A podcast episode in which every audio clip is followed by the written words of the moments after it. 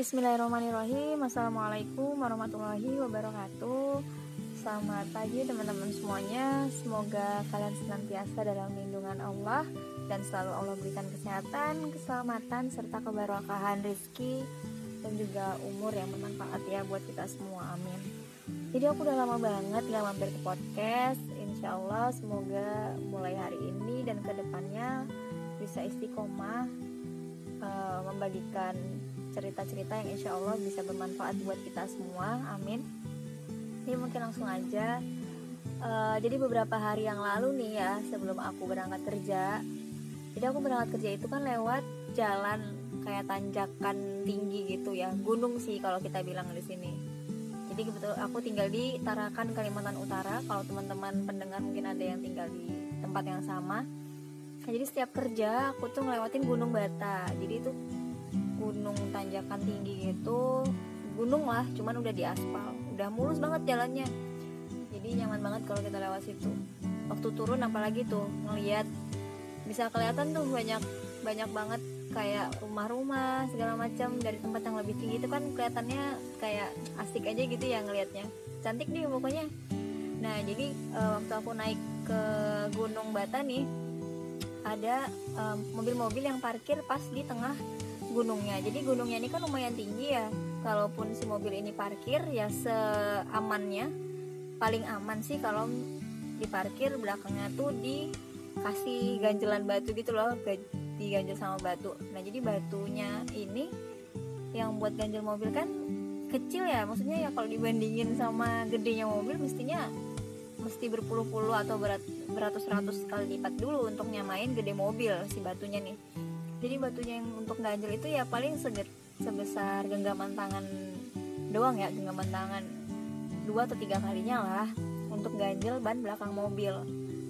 Berat banget kan kalaupun kita misalnya kita yang gantiin batunya buat nahan itu mobil biar enggak melorot melorot biar enggak turun gitu dari gunungnya biar enggak apa ya biar si bannya ini enggak nggak ke mana-mana gitu nggak turun dari gunung gitu. Kalau manusia yang megangin kan berat banget kan kebayang kebayang dong gimana nahan suatu benda beroda pula biar nggak jatuh atau nggak turun dari suatu yang mereng gitu.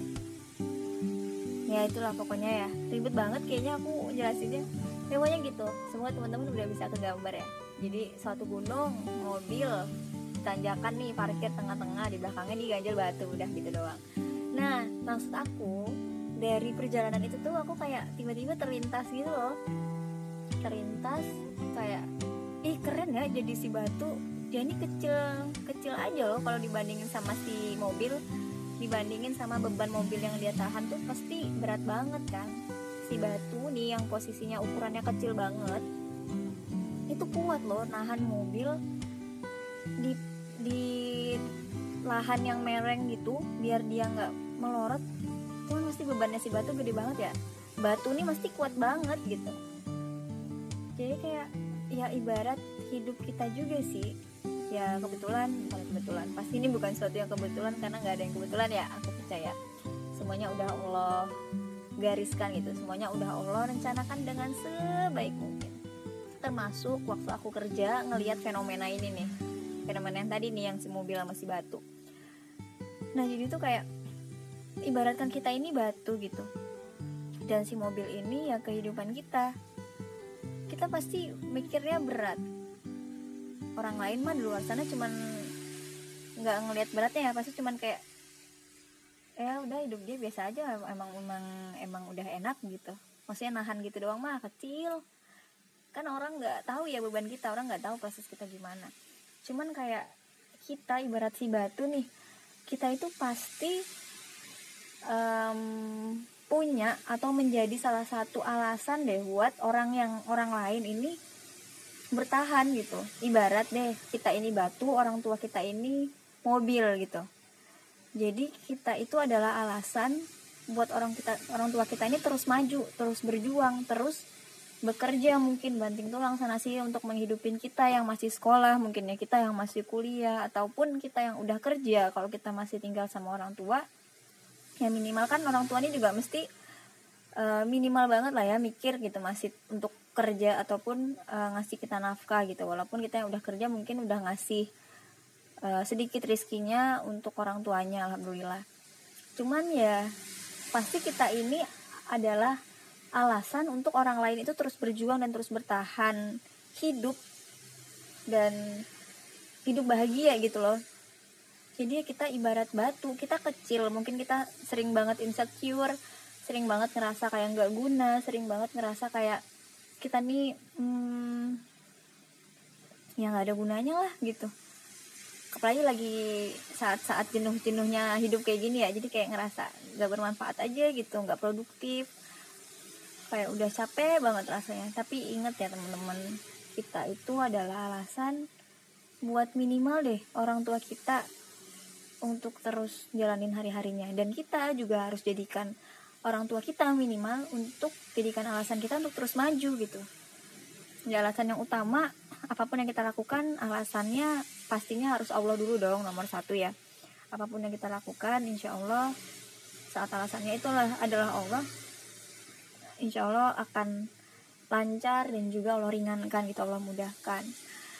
Dan orang tua kita itu kan ya pasti kalian sering dengar dong restu Allah itu adalah restu orang tua gitu. Nah apalagi kalau kita udah mikir untuk terus maju untuk membahagiakan orang tua insya Allah juga pasti Allah bakal lancarkan rezeki kita amin.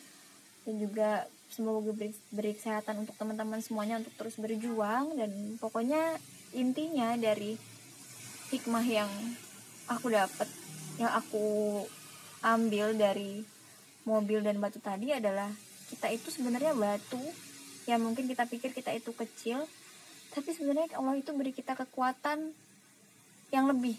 Karena Allah sendiri kan yang janji kalau Allah itu nggak bakal ngasih kita cobaan di luar kemampuan kita.